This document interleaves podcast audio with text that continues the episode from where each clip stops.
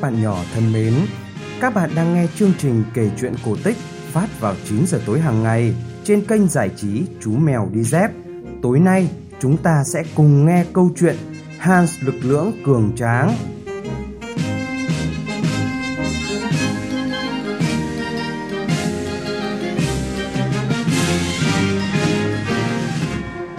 Ngày xưa, ngày xưa, hai vợ chồng nhà kia chỉ có một người con. Họ sống đơn độc trong một thung lũng yên bình. Có lần, người mẹ vào rừng kiếm củi, mang theo cậu bé Hans 2 tuổi. Mùa xuân trăm hoa đua nở khoe sắc, hai mẹ con vui bước, đi hoài đi mãi, vào tận trong rừng sâu lúc nào không hay. Bỗng có hai tên cướp nhảy ra từ bụi rậm bên đường. Chúng túm lấy hai mẹ con và dẫn vào nơi hoang vu nhất trong rừng, nơi vắng người qua lại. Người mẹ đáng thương van nài bọn cướp thả hai mẹ con ra, nhưng trái tim bọn cướp đã hóa đá, chúng đâu có thèm nghe lời van xin khẩn nài của người mẹ. Chúng đẩy hai người đi tiếp. Sau hai tiếng đồng hồ đạp cây và gai trên đường, hai mẹ con bị đẩy tới bên cánh cửa nằm ngay vách núi. Bọn cướp gõ vào vách núi, cánh cửa từ từ mở ra. Hai mẹ con đi dọc theo con đường hầm dài tối om, rồi tới một cái động lớn có ánh lửa chập chờn tỏa sáng từ bếp lò đang đỏ rực. Treo ở trên tường nào là cung kiếm cùng những đồ vũ khí khác, chúng lấp lánh theo ánh lửa chập chờn. Một cái bàn màu đen đặt giữa động, bốn tên đang ngồi chơi bài, tên cầm đầu toán cướp ngồi gần đó.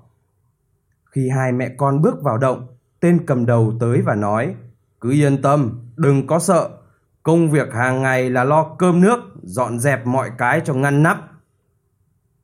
Sau đó, toán cướp đưa thức ăn cho hai mẹ con, chỉ cho hai người một xó để ngủ. Hai mẹ con sống nhiều năm ở chỗ bọn cướp, Hans giờ đã khôn lớn, người mẹ thường kể cho cậu nghe những chuyện về hiệp sĩ ở trong một quyển sách. Quyển sách đó bà tìm thấy ở trong động. Bà cũng thường dạy cậu đọc và viết. Khi được 9 tuổi, cậu lấy một cành bách, bện thành thừng lớn và giấu nó ở dưới gầm giường. Hans tới bên mẹ và nói, mẹ kính yêu, mẹ nói cho con biết ai là cha con. Người mẹ nín lặng, không muốn nói cho con biết điều đó để nó không phải nhớ nhà. Người mẹ cũng biết rất rõ lũ cướp chẳng đời nào để cho Hans rời khỏi nơi này. Bà cũng rất đau lòng khi Hans không được về thăm cha. Đêm khuya, khi bọn cướp trở về, Hans cầm lấy dây thừng và bước tới chỗ tên cầm đầu bọn cướp và nói Ta muốn biết chỗ ở của cha ta, nói ngay không ta vụt cho lăn quay ra bây giờ. Tên cầm đầu cười lớn và cho Hans một cái bạt tai làm Hans lộn mấy vòng lăn vào trong gầm bàn. Cậu gượng dậy, nghĩ bụng, mình phải đợi năm tới, khi đó mình lại tìm cách, có lẽ mọi chuyện sẽ tốt hơn. Lại một năm qua đi, Hans tự làm một chiếc gậy, nhìn kỹ nó rồi nói, chiếc gậy này chắc chắn đấy chứ. Đêm khuya, lũ cướp trở về, chúng uống rượu hết bình này tới bình khác, cho tới khi say mới thôi. Hans lại lấy chiếc gậy ra, đứng trước mặt tên thủ lĩnh và hỏi hắn, cha của cậu là ai? Tên thủ lĩnh lại tát cho cậu một cái bạt tai. Hans ngã rúi, lăn xuống gầm bàn, nhưng ngay sau đó Hans đứng dậy, giơ gậy lên nhằm thẳng đầu tên đầu sỏ và các tên cướp khác mà nện. Chúng bị đánh đau đến mức chân tay chẳng động đậy nổi. Bà mẹ đứng ở một góc, nhìn thấy Hans dũng mãnh như thế thì rất kinh ngạc. Chừng trị lũ cướp xong, Hans bước tới trước mặt mẹ và nói Giờ đến chuyện của con, bây giờ con muốn biết cha của con là ai? Bà mẹ trả lời Con yêu dấu, giờ thì mẹ con chúng ta đi tìm cha con, tìm cho tới khi gặp mặt cha con thì thôi. Bà lấy chìa khóa của tên thủ lĩnh để mở cửa hang. Hans lấy một cái bao rất to, bỏ vào đó vàng bạc châu báu. Khi bao đầy căng, cậu vác lên vai, rồi hai mẹ con đi ra khỏi hang. Từ trong bóng tối đi ra ngoài trời sáng, bất giác cậu mở to mắt nhìn rừng xanh, hoa lá và chim muông dưới ánh nắng chói chang. Cậu đứng ngây người hồi lâu ngắm nhìn cảnh tượng đó. Hai mẹ con tìm đường về nhà, đi được mấy tiếng đồng hồ thì cả hai tới một thung lũng yên bình, nơi có một căn nhà nhỏ một người đàn ông đang ngồi trước cửa nhà. Khi nhận ra vợ mình và con trai, ông mừng đến phát khóc. Ông vẫn nghĩ rằng họ đã chết lâu rồi. Hans tuy mới 12 tuổi nhưng cao hơn cha một cái đầu. Họ cùng vào nhà. Khi Hans đặt chiếc túi xuống chiếc ghế dài bên lò sưởi thì cả căn nhà rung lên răng rắc. Chiếc ghế dài bị gãy, đất lún làm cho chiếc túi nặng rơi xuống hầm nhà. Người cha thốt lên, cầu chúa phù hộ chúng ta, thế này là thế nào? Con làm sập nhà rồi con gì? Hans trả lời, cha yêu quý, cha không phải lo cho bạc tóc làm gì. Vàng bạc trong bao này đủ để xây căn nhà mới. Hai cha con lập tức bắt tay vào làm nhà mới, mua súc vật, tậu ruộng để lập kế sinh nhai. Hans nhẹ nhàng đẩy chiếc cày lật đất, cậu cày còn khỏe hơn cả mấy con bò. Mùa xuân năm thứ hai, Hans nói, Cha ơi, cha giữ lấy số tiền này, chỉ xin cha làm cho con một chiếc gậy nặng 100 cân để con mang theo khi đi chu du thiên hạ. Sau khi chiếc gậy được làm xong, chàng trai chia tay cha mẹ rồi lên đường. Hans đi mãi, tới một khu rừng âm u, bỗng nghe thấy răng rắc, răng rắc. Anh nhìn lên thì thấy một chàng trai to cao đang túm chắc lấy cây mà co kéo, làm như vặn một cây liễu vậy. Hans hỏi, này, anh làm gì đấy?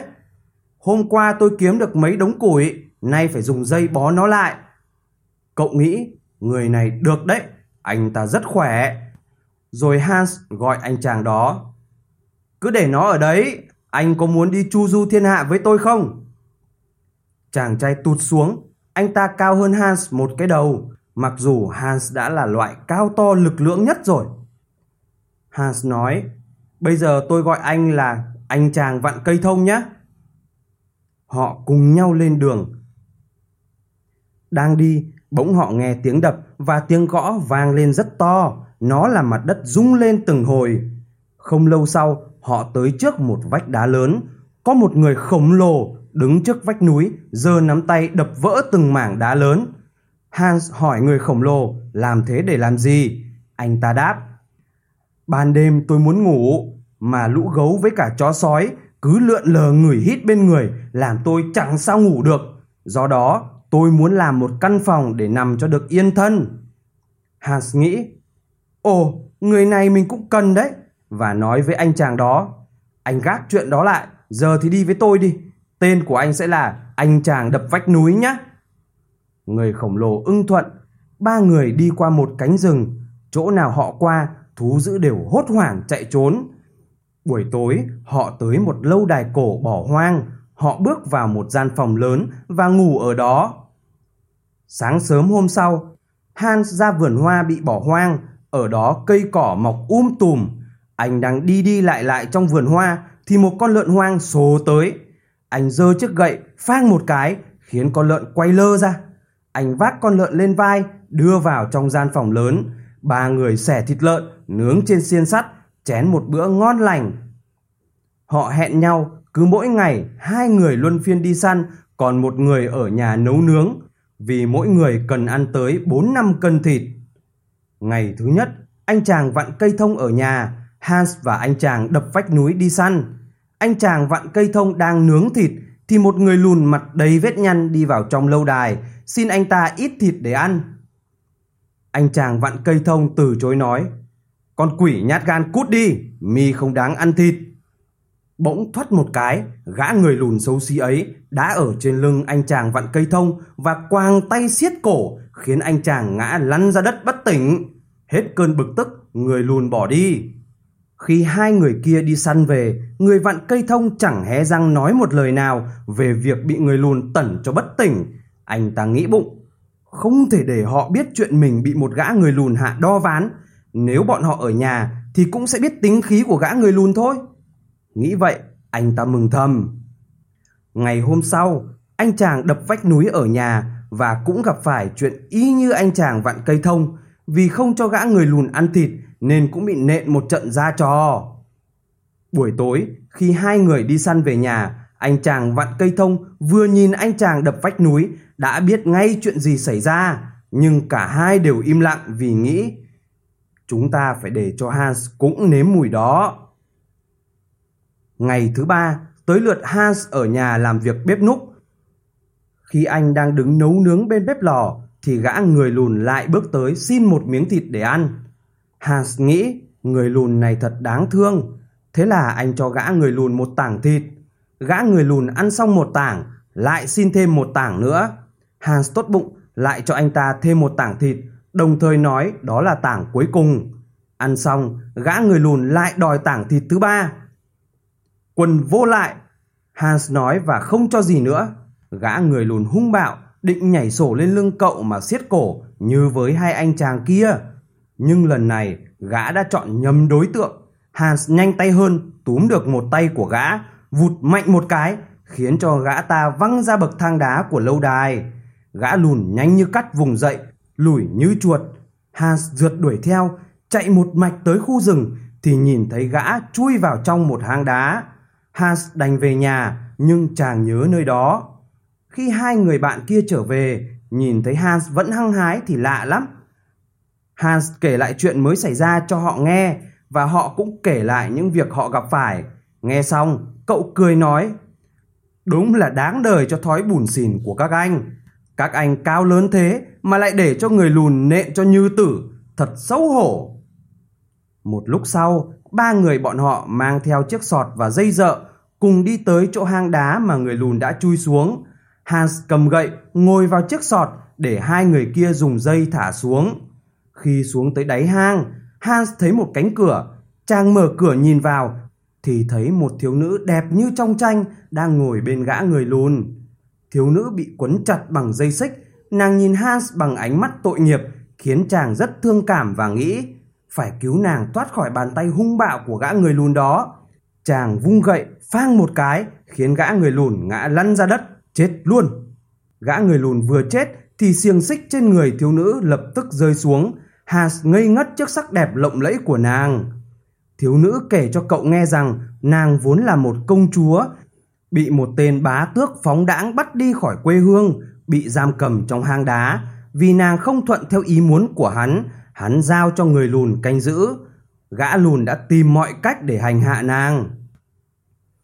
Hans mời thiếu nữ ngồi vào chiếc sọt để nàng lên trước. Chiếc sọt lên rồi lại hạ xuống. Giờ đây Hans đã không còn tin tưởng hai người bạn nữa. Cậu nghĩ bụng. Trước đây bọn họ đã giả dối.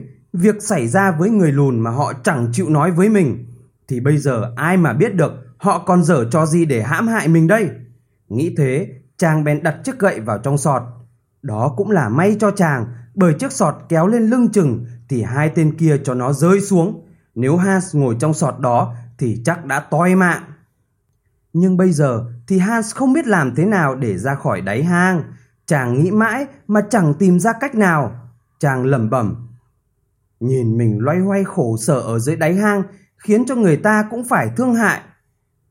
Chàng đi đi lại lại rồi đến căn phòng mà thiếu nữ đã ngồi đó. Chàng nhìn thấy người lùn có đeo một chiếc nhẫn sáng lấp lánh ở ngón tay. Chàng tháo chiếc nhẫn đó ra, đeo vào tay mình, quay một vòng trên ngón tay thì đột nhiên nghe thấy trên đầu mình có tiếng gì lao sao. Chàng ngước lên nhìn thì hóa ra có mấy con quỷ bay trong không trung. Chúng nói Hans là chủ nhân của chúng và hỏi chàng có yêu cầu gì. Thoạt đầu Hans chẳng biết nói gì, nhưng lát sau mới bảo là chúng phải đưa chàng lên khỏi hang.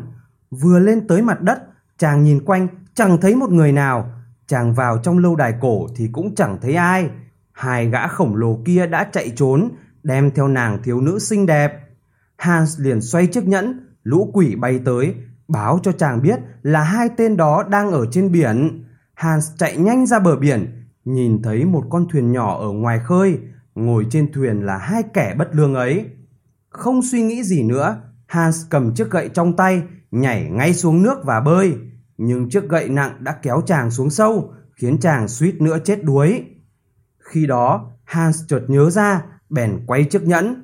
Trong nháy mắt, lũ quỷ lại bay tới, đưa chàng tới chiếc thuyền nhỏ.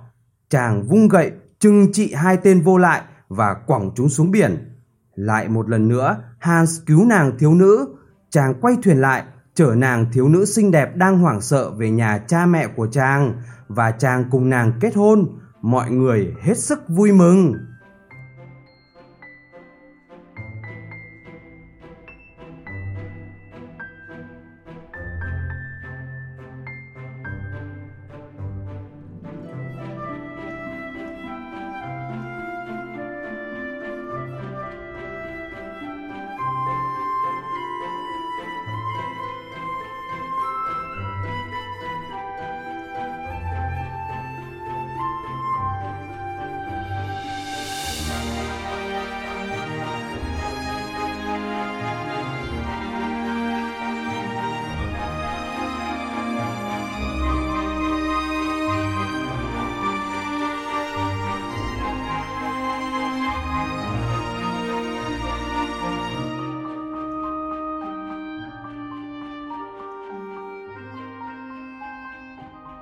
Các bạn vừa nghe xong câu chuyện cổ tích Hans lực lưỡng cường tráng phát trên kênh giải trí Chú Mèo Đi Dép.